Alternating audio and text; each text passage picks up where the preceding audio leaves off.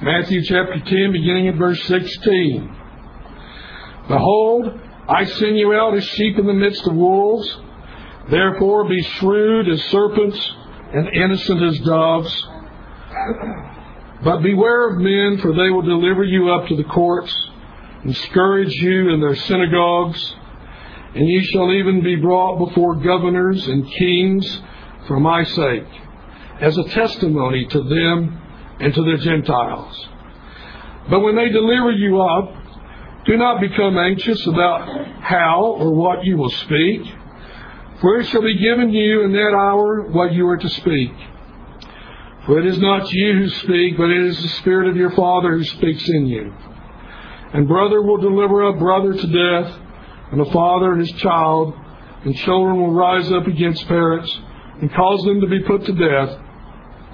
And you will be hated by all on account of my name, but it is the one who is endured to the end who shall be saved.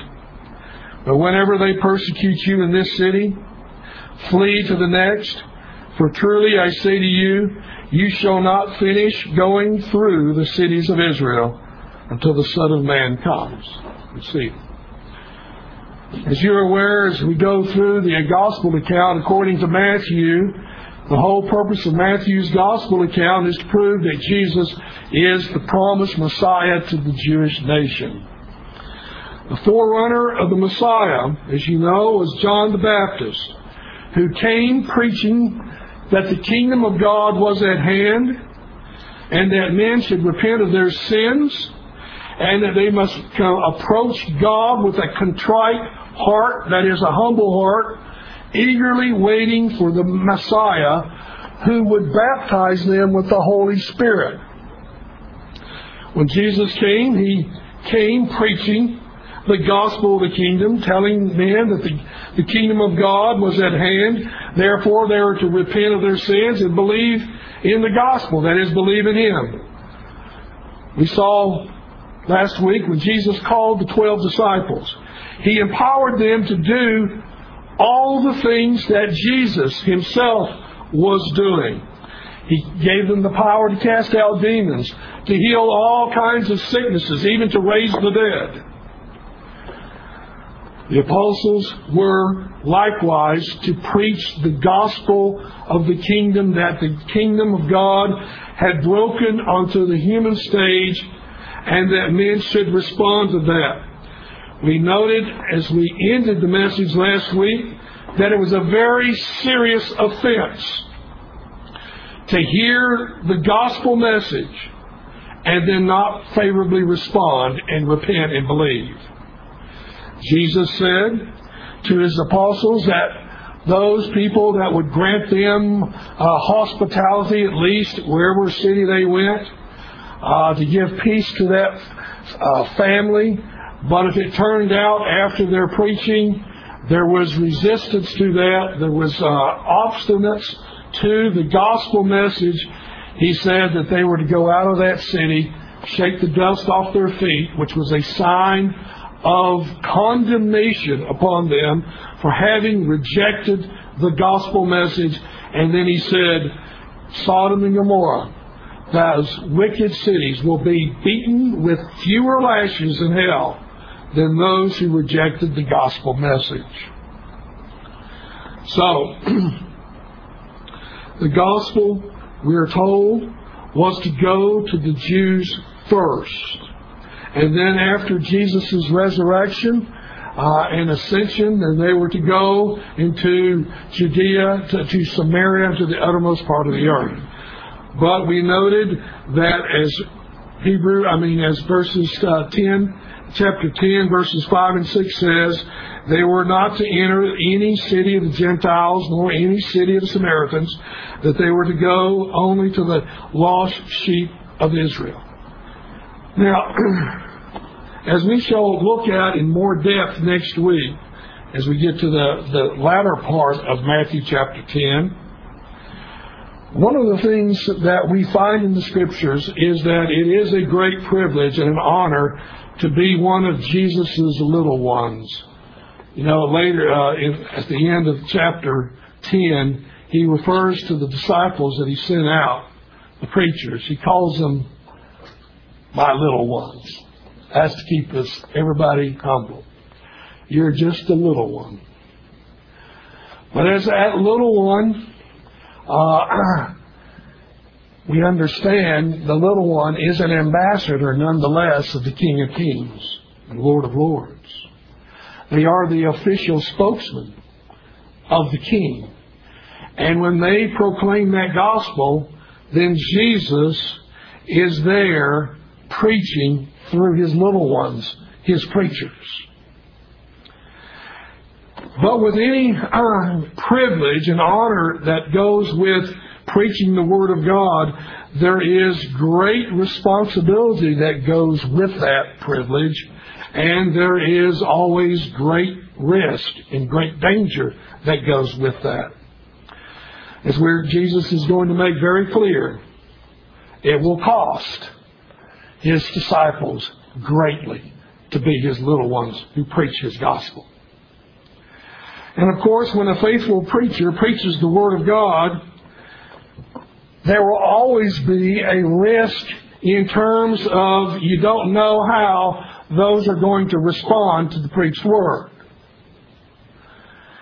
Let me just remind us what Jesus said. There are those who hate God, those who hate Jesus, and Jesus said there would be those people that his little ones would encounter. Now turn with me to John chapter 3 for a moment. John 3, verses 16 through 21. They're starting with probably the most famous verse in the Bible. For God so loved the world that he gave his only begotten Son, that whoever believes in him should not perish, but have eternal life. For God did not send the Son into the world to judge the world, but that the world should be saved through him. He who believes in him is not judged. He who does not believe has been judged already, because he has not believed in the name of the only begotten Son of God. And this is the judgment, that light has come into the world, and men loved the darkness rather than the light, for their deeds were evil.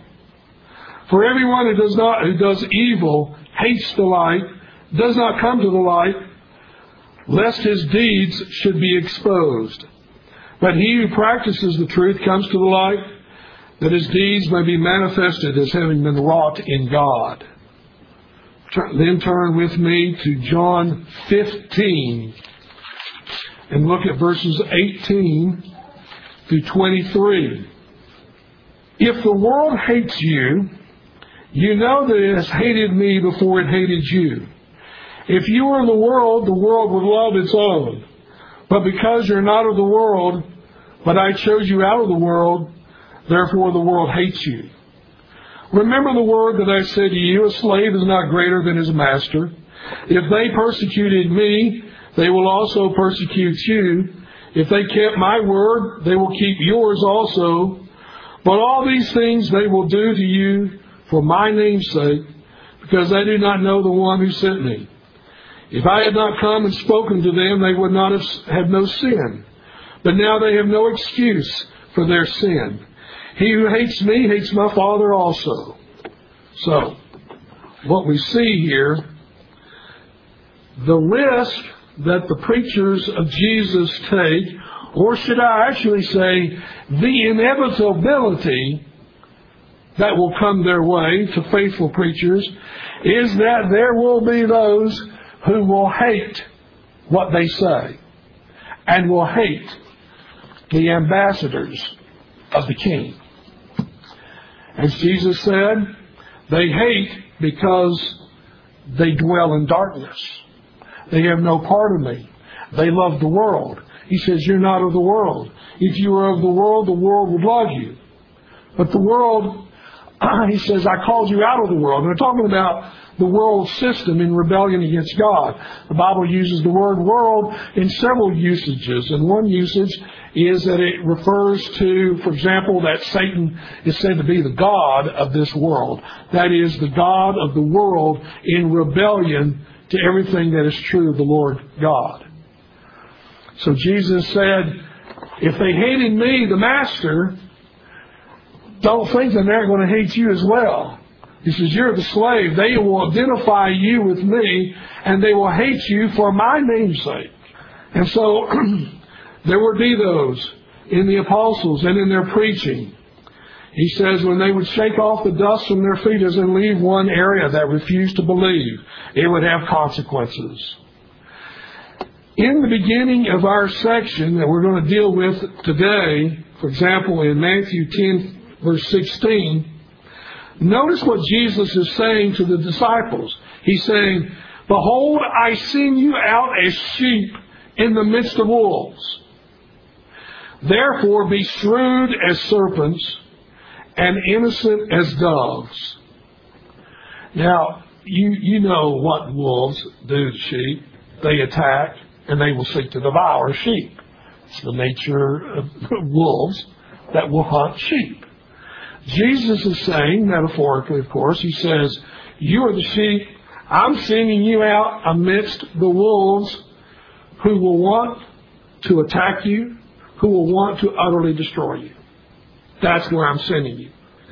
He says now, it should be no surprise then if faithful preachers will be attacked and persecuted. In fact, he says, expect it. It's going to happen. But in that risk and in that expectation or that inevitability of the preachers of the Lord being persecuted, here's a very comforting thing that he says to his little ones. He says, I am sending you out. I am commissioning you. Now, the Greek text is helpful here, and it has a word in the Greek text that the English doesn't bring out. In the Greek, here's what Jesus is saying. I myself am sending you. The emphasis, myself. I'm the one sending you out. I know what I'm doing. I know I'm sending you out in a very dangerous mission. But here's the thing. I'm with you.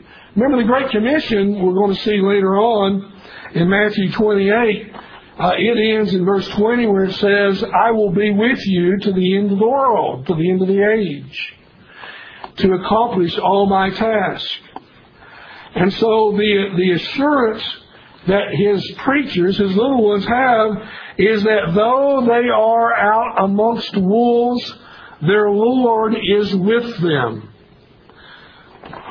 You know, despite the danger, the apostles should take comfort in that great Psalm 23, which part of that reads, though I walk through the valley of the shadow of death, I will fear no evil, for thou art with me. Thy rod and thy staff, they comfort me. Thou dost prepare a table before me in the presence of my enemies. And so all of his preachers that he sends out, they have this assurance that their Lord is with them to the end, and despite the persecution, he's with them. They are not to fear, though they are walking through the valley of the shadow of death. Now, before I go on any further in our exposition of this whole section here, I must point out the necessity to understand the historical context.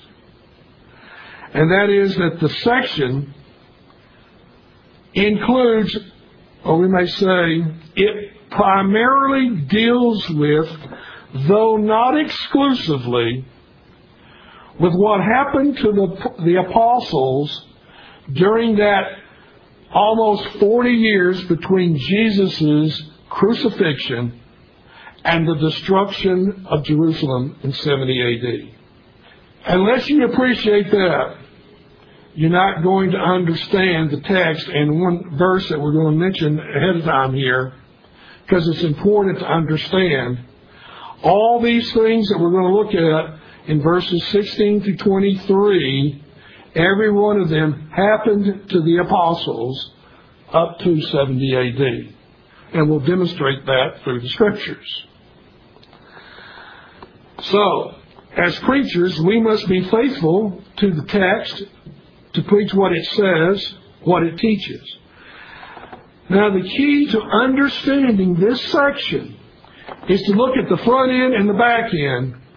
The front end being, again, I want you to look at Matthew 10, 5 and 6. He says, "Do not go in the way of the Gentiles, and do not enter any city of the Samaritans, but rather go to the lost sheep of the house of Israel." And then at the end here in verse 23, what did he say? "But whenever they persecute you in this city, flee to the next one. For truly, I say to you, you shall not finish going through the cities of" where? Israel. "Until the Son of Man comes." Now that's important. That they're not going to finish going through the cities of Israel until the Son comes. But you say, what coming here? We're going to develop this more when we get to Matthew 24. But I remember, and I have mentioned this to you before in some fill-in Sunday school class in the past, about Matthew 24, that phrase, "the Son of Man coming," doesn't always refer to the ultimate coming, the second advent at the end of the world. So when you go in Scripture, you got to ascertain, well, what coming of Jesus are we talking about? For the time being, we're going to say this, and especially in the Old Testament, we're going to see that the Bible talks about the comings of God upon various nations, upon Egypt, upon Babylon, upon Israel, but they were said to be comings of God in judgment due to their unfaithfulness. But they are said that God has come. He is coming to you. And usually the phrase is, and we'll develop more when we get to Matthew 24, especially when it says He comes on the clouds. That phraseology, coming on the clouds, was almost exclusively used in the Old Testament to refer to judgment upon nations for their unfaithfulness. I'll jump ahead for a moment in Matthew, okay, and we're going to look at, just turn to Matthew 26 for a moment, and look at verse 64. Jesus has been arrested. He's before the Sanhedrin. Caiaphas, the high priest, has been quizzing him. Jesus, when he was put under oath, when asked, "Are you the Son of God, the Christ?" And Jesus at that point says that he is. But then look at verse 64. Jesus says, "You have said it yourself. Nevertheless, I tell you that hereafter you shall see the Son of Man sitting at the right hand of power and coming on the clouds of heaven." You, Caiaphas. Now, he's speaking, Caiaphas was the high priest. It wasn't necessarily that Caiaphas would be still living at that time, but we're talking about, since he was the high priest and had authority in the Sanhedrin, Jesus' basic statement was to the rulers, the Jewish rulers of Israel, saying, "You're going to see the Son of Man coming on the clouds." Now turn to Matthew 24. I know I'll develop this later more when we get to Matthew 24, but for the time being, look at Matthew 24. Look at verses 29 and 30. "But immediately after the tribulation of those days, the sun will be darkened, and the moon will not give its light, and the stars will fall from the sky, and the powers of the heavens will be shaken. And then the sign of the Son of Man will appear in the sky, and then all the tribes of the earth will mourn, and they will see the Son of Man coming on the clouds of the sky with power and great glory." Several things to note there. The tribes of the earth is a phrase that's used commonly in Scripture to refer to the nation of Israel. They were the 12 tribes of Israel, remember? And so it talks about They will see, they will mourn. Israel will mourn when they see him coming on the clouds with great power and great glory. Jesus will come to them in judgment. Now remember Jesus in Matthew 23, he weeps over Jerusalem that they did not receive their Messiah. I would have gathered you like a mother hen gathers her chicks, but you would not come. And then he says, and he looks at the temple, not one stone will be left standing in this temple. Of course, the disciples are wondering, when is that going to happen? And we're going to see that Jesus, what did happen was, in the destruction of Jerusalem in 70 AD, the Romans did burn the temple. They did commit the abomination of desolation I'll refer to here in a moment. They did level the temple. Not one stone literally was left standing. And so that prophecy was fulfilled. Jesus came in judgment on the clouds against apostate Israel. So what we're saying here is Jesus says to his disciples, you're not even going to finish going to the cities of Israel when that terrifying event's going to come upon Israel for failing to believe in its Messiah. We're going to see that Jesus, the apostles, that this judgment, in nearly 40 years, the apostles now during this time, not only will they not finish going through all the cities of Israel, they will have taken the gospel to the Gentile world through the preaching of Peter and Cornelius' household, and especially during the missionary journeys of the Apostle Paul. They will take the gospel. So it will be begun going to the Gentiles, but they won't finish even when the cities of Israel when the judgment comes upon them. Now, how did Jesus' prediction actually come about? Well, the book of Acts is our definitive proof of everything that he says here.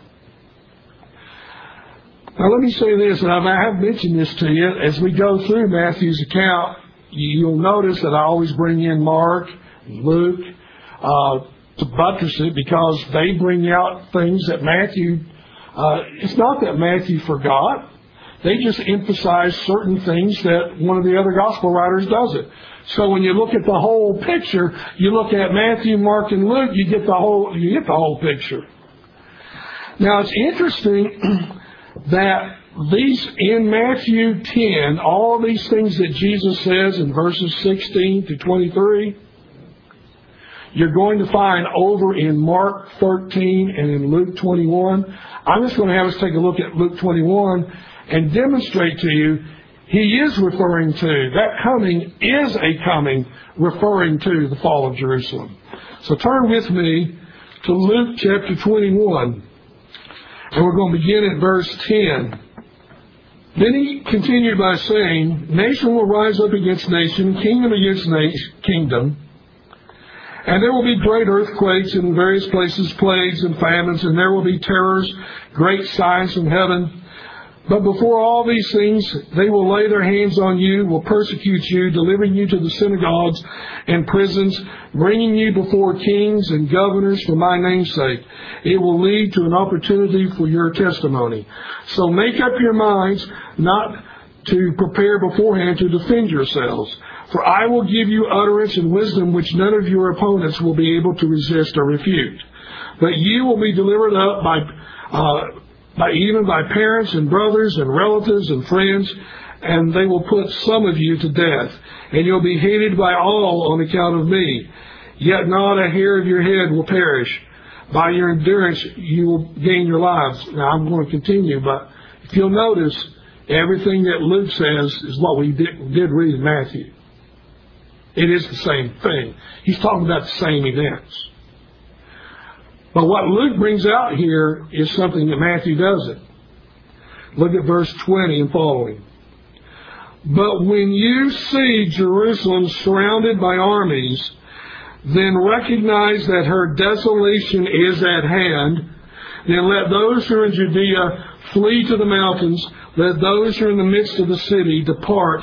And let not those who are in the country enter the city. Because these are days of vengeance, in order that all things which are written may be fulfilled. So what Luke brings out, that Matthew doesn't,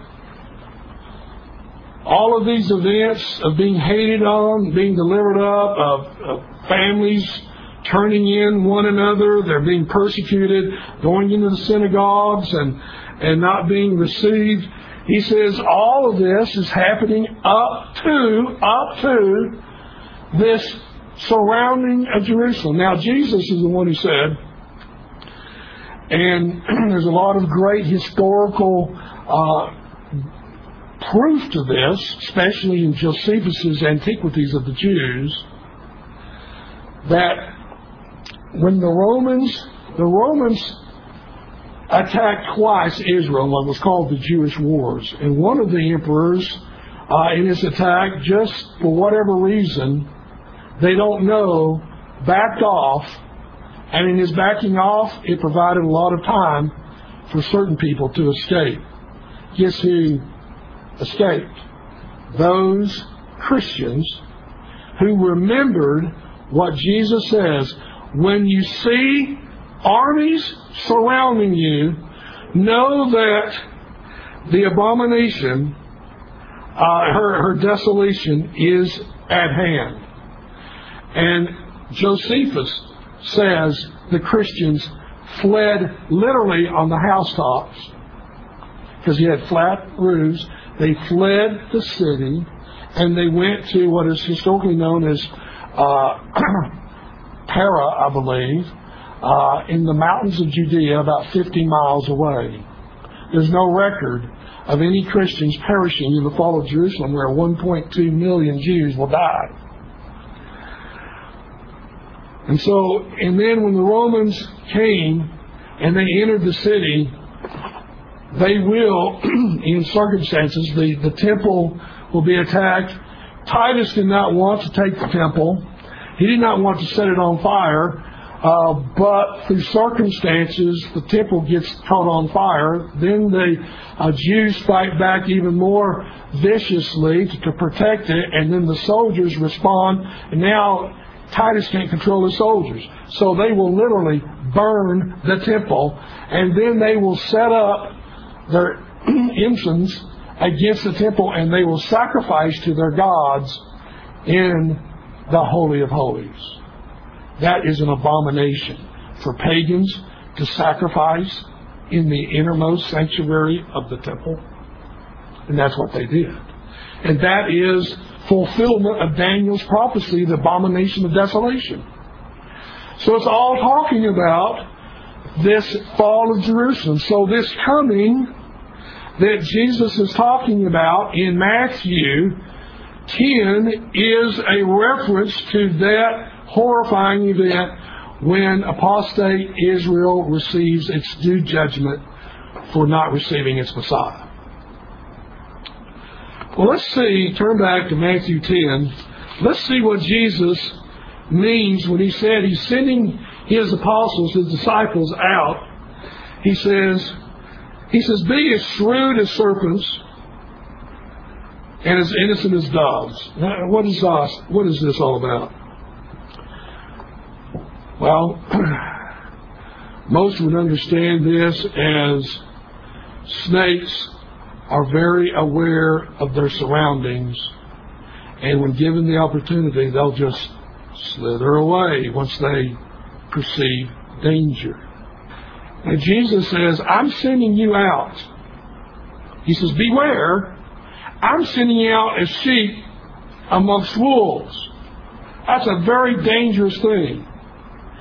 And you need to be, and the word here, by the way, it's translated for shrewdness, really is often used, if you do a word study on this, to refer to being keen, being intelligent, being prudent, being wise, knowing the right thing to do at the right time. In other words, not acting foolishly.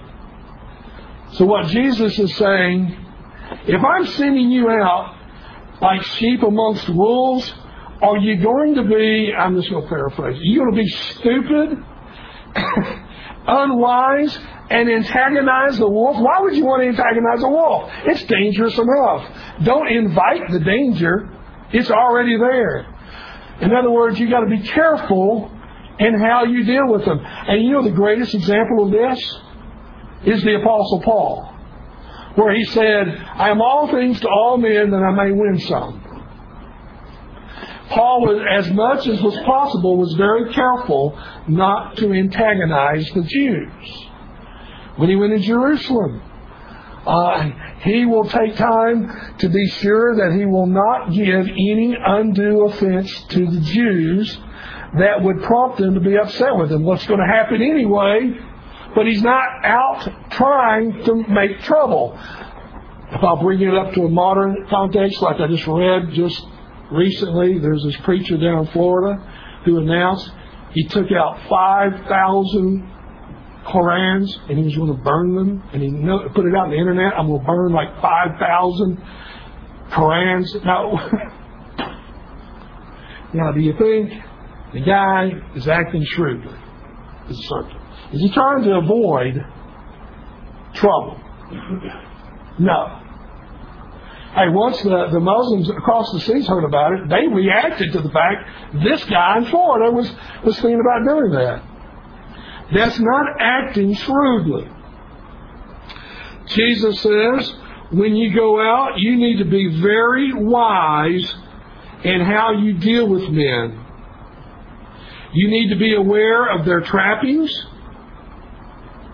He says you need to understand the way they will try to trap you. You know how the scribes and the Pharisees tried to trap Jesus. They would bring some question to him, thinking we finally got him. We finally got him. Because there's no way we think he can go from here, that he's going to violate the law of Moses, and he would always confound them because he was smarter than they were. He was more shrewd than them. And so we see that what Jesus is saying here is, be keen, have insight to your surroundings when you go out. It is a wisdom, in other words, exercise wisdom when you go preach. So they should not unduly put themselves at risk. It's going to be just the fact of preaching Jesus will get you into trouble many times. But you don't need to go out of the way to enforce it. Not only should you be wise in your dealings, he says you're to be like a dove, and a dove was an image of innocency. And he says, be without guile. Don't have any basis for them to persecute you. I mean, Peter talks about this. He says, if you're persecuted, he says, rejoice in that, only if you don't deserve, because of something you said or something you've done. And so being innocent as doves would be without guile. You are not seeking to antagonize others. You are not seeking to harm others as such. You're out to preach the gospel, to call men to repentance and believe in Jesus. You're amongst wolves. Be careful how you do that. But don't back off. Don't back off from doing it. Just be aware of your surroundings. Be aware of who you're talking to. And be a godly example before others. So in this regard, we see that Jesus says in our text, he says, they will deliver you up, and they will scourge you. Now, scourge means they're going to whip you. And this is exactly what happened to several disciples. For example, in Acts chapter 4, let me just draw your attention to Acts chapter 4. I want to show you that everything that Jesus predicted is exactly how it fell out. So turn to Acts chapter 4, and let's begin at verse 1. And now this is Peter and John.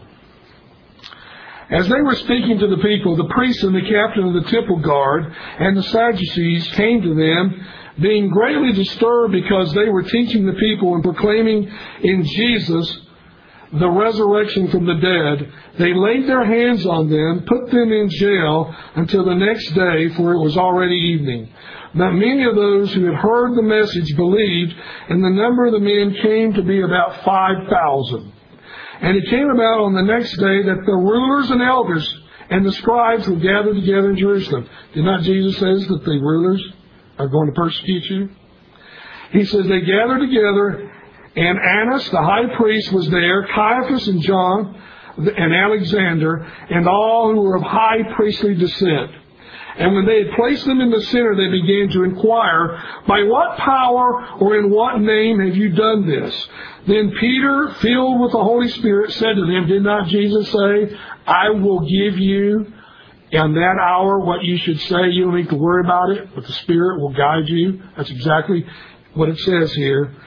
Peter, filled with the Holy Spirit, said to them, rulers and elders of the people, if we are on trial today for a benefit done to a sick man, as to how this man had been made well, let it be known to you, all of you, and to all the people of Israel, that by the name of Jesus Christ the Nazarene, whom you crucified, whom God raised from the dead, and by this name this man stands before you in good health.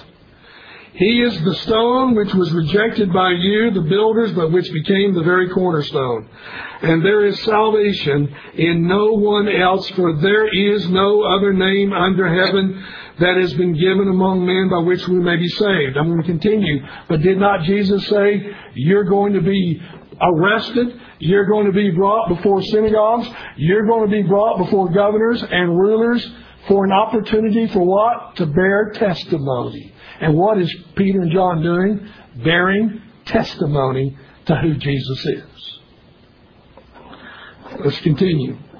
Now, as they observed the confidence of Peter and John and understood that they were uneducated and untrained men, they were marveling and began to recognize them as having been with Jesus. And seeing the man who had been healed standing with them, they had nothing to say in reply. But when they had ordered them to go aside out of the council, they began to confer with one another, saying, what shall we do with these men? For the fact that a noteworthy miracle has taken place through them is apparent to all who live in Jerusalem, and we cannot deny it. In other words, we have no answer for this. This man, something miraculous did happen to this man. But in order that it may not spread any further among the people, let us warn them to speak no more to any man in this name. And when they had summoned them, they commanded them not to speak or teach at all in the name of Jesus. But Peter and John answered and said to them, whether it is right in the sight of God to give heed to you rather than to God, you be the judge. For we cannot stop speaking what we have seen and heard. And when they had threatened them further, they let them go, finding no basis upon which they might punish them on account of the people, because they were all glorifying God for what had happened. So right here, Peter and John are arrested, threatened. Don't do any more of this teaching about Jesus. Yeah, you've done a miracle. We don't know how to deal with that. But don't teach any more about Jesus, because you're getting all these people riled up. They're believing what you have to say. Let's just move ahead for a moment to Acts chapter 5. Look at verses 17 and following. So obviously, Peter and John, they don't stop preaching. It says here that, but the high priest, Acts 5, verse 17, but the high priest rose up among with his associates, that is the sect of the Sadducees, and they were filled with jealousy, and they laid hands on the apostles and put them in a public jail. But an angel of the Lord during the night opened the gates of the prison, and taking them out, he said, go your way, stand and speak to the people in the temple the whole message of this life.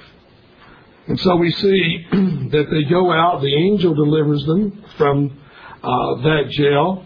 They're out speaking about Jesus more. And then if you pick up down here at verse 28, Well, verse 27, they bring them back to the council. Now, this is the ruling council, the Sanhedrin. We gave you strict orders not to continue teaching in His name, and behold, you fill Jerusalem with your teaching, and intend to bring this man's blood on us. But Peter and the apostles answered and said, we must obey God rather than men. The God of our fathers raised up Jesus, whom you had put to death by hanging Him on a cross. He is the one whom God exalted to the right hand as a Prince and Savior, to grant repentance to Israel and forgiveness of sins. And then I'll just paraphrase what Gamaliel was one of the great respected teachers who Saul of Tarsus will study under. Gamaliel will say, now look guys, essentially he says, if these men, if God is not with them, if they're just like some of the others that have risen up, that we dealt with, and we took them down, he says, we'll take them down. But if God is with these men, there's nothing that we can do about it. Notice what he says, verse 38 of Acts 5. And so in the present case, I say to you, stay away from these men, let them alone. For if this plan or action should be of men, it will be overthrown. But if it is of God, you will not be able to overthrow them, or else you may be found fighting against God. They took his advice, and after calling the apostles in, they flogged them and ordered them to speak no more in the name of Jesus, and then released them. So they went their way from the presence of the council, rejoicing that they had been considered worthy to suffer shame for his name. And every day in the temple and from house to house, they kept right on teaching and preaching Jesus as the Christ. So what we see here is they're arrested, they're interrogated by the council. Obviously, they were threatened for punishment, threatened to be flogged if they continue. They'll continue, be arrested again. They were willing to kill them, but Gamaliel talks the council out of killing them, saying, we all just let this go and see how this develops. Now, what was the penalty for all this? Now, it says here that in verse 40, while they didn't kill them, we're going to let you go, but it says they flogged them. That means they whipped them. Deuteronomy 25, verse 3, gave the penalty for such of those who deserved it to be given no more than 40 lashes, lest someone die. And then the one who whips can be held liable if the person dies for excessive whipping. So they stopped at 39. Let me just read what Paul says in 2 Corinthians 11:25. You know what Paul says?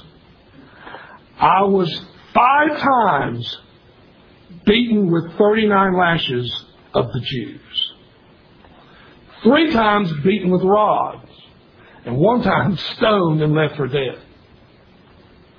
Now sometimes we don't understand or appreciate the danger. Remember, Jesus says, I'm sending you out as sheep amongst wolves who want to destroy you. They're going to scourge you. They're going to arrest you. They will scourge you. They're going to whip you. They're going to hate you. I ran across, what would it be like to be whipped 39 times? Just 39 times. Paul endured this 5 times. I ran across this of a British man in 2007 in Qatar, there in the Middle East. He was accused of violating the Muslim rule on alcohol usage. He said he didn't do it. But he'll be put in jail.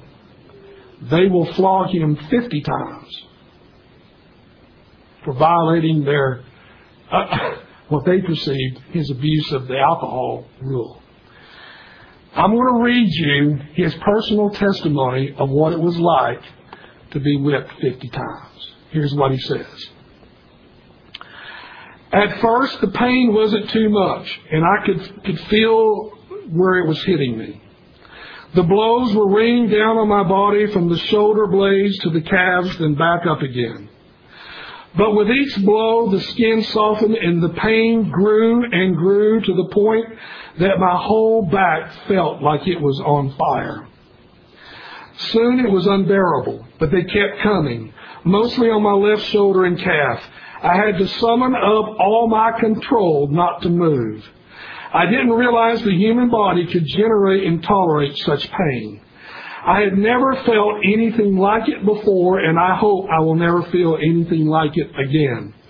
At about 20 of the lashes, I lost count because I was in too much pain, but someone else was counting each stroke aloud in Arabic. I had to grit my teeth more and more and screwed up my eyes.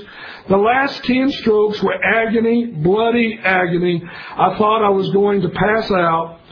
Then just as quickly as it started, it was over. 30 to 40 seconds was all that it lasted. I was left to stagger to my feet and to walk out.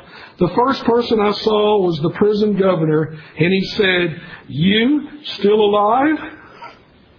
I replied, "Yes, I'm fine." I was shaking uncontrollably, but glad it was all over. A fellow inmate counted the marks on my back, and there were scores of wheals, blue and black, surrounded by yellow swellings, extremely painful. Any movement set them on fire. I couldn't lie on my back for days, and 2 weeks I was still in pain. Today the scars have healed, but I will never forget the ordeal. Paul, 5 times, received 39 lashes of the Jews. Can you imagine what Paul's back must have looked like? I am sending you out, my little ones, to preach my gospel.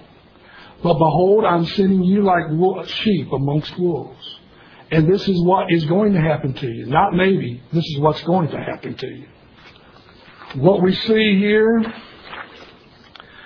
you notice what John said. So what Peter and John, what they received were 39 lashes. And they walked out rejoicing that they would be counted worthy to suffer for the name of Jesus. And then kept on preaching. I just say that to you for you to graphically understand what it was like to be whipped 39 times. Remember, Jesus said in Matthew 5, let me just remind you what Jesus said in the Sermon on the Mount in Matthew 5. It says, verses 11 and 12, "Blessed are you when men cast insults at you and persecute you and say all kinds of evil against you falsely on account of me. Rejoice and be glad, for your reward in heaven is great, for so they persecuted the prophets who were before you." So Peter and John remembered what Jesus said. So when they received those agonizing 39 lashes, they were rejoicing that they would be counted worthy to suffer for Jesus. And then, did they quit preaching? No. They got it because they were preaching. They didn't stop. Jesus said they would be brought before governors and kings and give testimony to them and to the Gentiles. In the book of Acts, in Acts 23, we see that Paul is brought before Governor Felix. He's brought in jail. He is then left in jail for 2 years, and then Festus, the governor, will come to power. And then Paul will, since he had appealed to Caesar when he ran into trouble in Jerusalem, he will be handed over to King Agrippa, and then we see Paul giving this tremendous testimony to King Agrippa, who said, and let's just read that because it's interesting, Paul's testimony to King Agrippa. Turn with me to Acts 26. Look at verses 27 through 32. Paul's, he's been talking, I mean, first he's been giving his testimony of how God saved him, how he once was the great persecutor of the church, and how he met Jesus on the road to Damascus. And then he says in verse 27, King Agrippa, do you believe the prophets? I know you do. And Agrippa replied to Paul, in a short time you'll persuade me to become a Christian. And Paul said, I would to God that whether in a short or a long time, not only you, but also all who hear me this day might become such as I am, except for these chains. And so, well, we see that in Paul will, not only did he bear testimony, remember Jesus says, you'll be delivered over to the rulers, you'll be delivered over to kings, and here's before King Agrippa. And he says, you'll give testimony. You'll give testimony. And Paul was giving testimony to King Agrippa. But you know, it doesn't end with Agrippa. Since he was a Roman citizen, he is eventually end up where Caesar will have to render a verdict concerning him. So he'll end up in Rome. And let me just turn to the book of Philippians for a moment. Well, by the way, we're told in Acts 28, first turn to Acts 28 and look at verses 30 and 31. Paul's, he's a prisoner in Rome. It's an interesting type of being in prison, because verse 30 and 31, it says, he stayed 2 full years in his own rented quarters and was welcoming all who came to him, preaching the kingdom of God and teaching concerning the Lord Jesus Christ with all openness and unhindered. You know, they had Roman soldiers chained to him. What do you think is going to be the impact of that? Well, you see the impact of that by turning to Philippians. Look at Philippians 1, verses 12 and 14. And I want you to know, brethren, that my circumstances have turned out for the greater progress of the gospel, so that by my imprisonment in the cause of Christ has become well known throughout the whole Praetorian Guard and to everyone else. And that most of the brethren, trusting in the Lord because of my imprisonment, have been far more encouraged to speak the word of God without fear. And if you jump down to verse 20 of Philippians 1, we read, according to my earnest expectation and hope that I shall not be put to shame in anything, but that with all boldness Christ shall even now as always be exalted in my body, whether by life or by death. For me to live is Christ and to die is gain. But if I am to live on the flesh, this will mean fruitful labor for me, and I do not know which to choose. But I am hard pressed from both directions, having a desire to depart and be with Christ, for that is far much better. Yet to remain on in the flesh is more necessary for you. And convinced of this, I know that I shall remain and continue with you for your progress and joy in the faith. It happened like Jesus said it would happen. You'll be hated by all men because of me. You'll be before councils. You'll be before governors. You'll be before kings. And the ultimate king of the Roman Empire, Caesar himself. The Praetorian Guard will be influenced by the gospel. Now, one of the things that Jesus said, he said that, and did not the Spirit give Peter and John wisdom how to speak? Did not the Spirit give Paul wisdom what to say to Felix, to Festus, and to others? Yes. Now, the one thing about what would be happening, let me just make a brief comment about it. During this whole period of time, Paul talks about it elsewhere in his epistles. He says there will come a time when love will grow cold. People will do all sorts of strange things. He says families will be divided. There will be some Christians who will be in a family and their own father will turn them in, or a son will turn in a father. This is how bad it will get. You'll be hated by all on account of my name. But he who perseveres to the end will be saved. Jesus sees his elect through to the end. He sees his faithful preachers to the end. And he says, for all of this that's going to happen upon you. Remember when Jesus was he was standing with Pilate. Pilate saw no guilt in Jesus, wanted to release him. Figured, I'll let the Jews release him.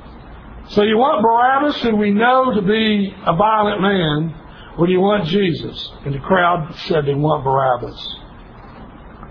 And then Pilate washed his hands, says, I'm washing my hands. I'm not responsible for this. You know what the people says? May his blood, Jesus' blood, be on us and our children's children. And that's exactly what happened in 70 AD. Jesus came and brought vengeance against all those because they refused to receive him in the day of their visitation. That's what Jesus says. I came to you. You refused to accept me in the day of your visitation. Hence, the wrath of God shall come upon you in a terrifying way, since you have proved yourselves unworthy. Remember, Paul said to the Jews, when they kept refusing the gospel, wherever he preached, he says, you have proven yourselves unworthy. I'm going to the Gentiles. And they would believe. So, one might want to think twice about being one of Jesus' little ones. And as all preachers, they take vows. We take vows to defend the cause of Christ no matter what. Our early apostles paid a great price. Others down throughout history have paid a great price. We may still pay a great price.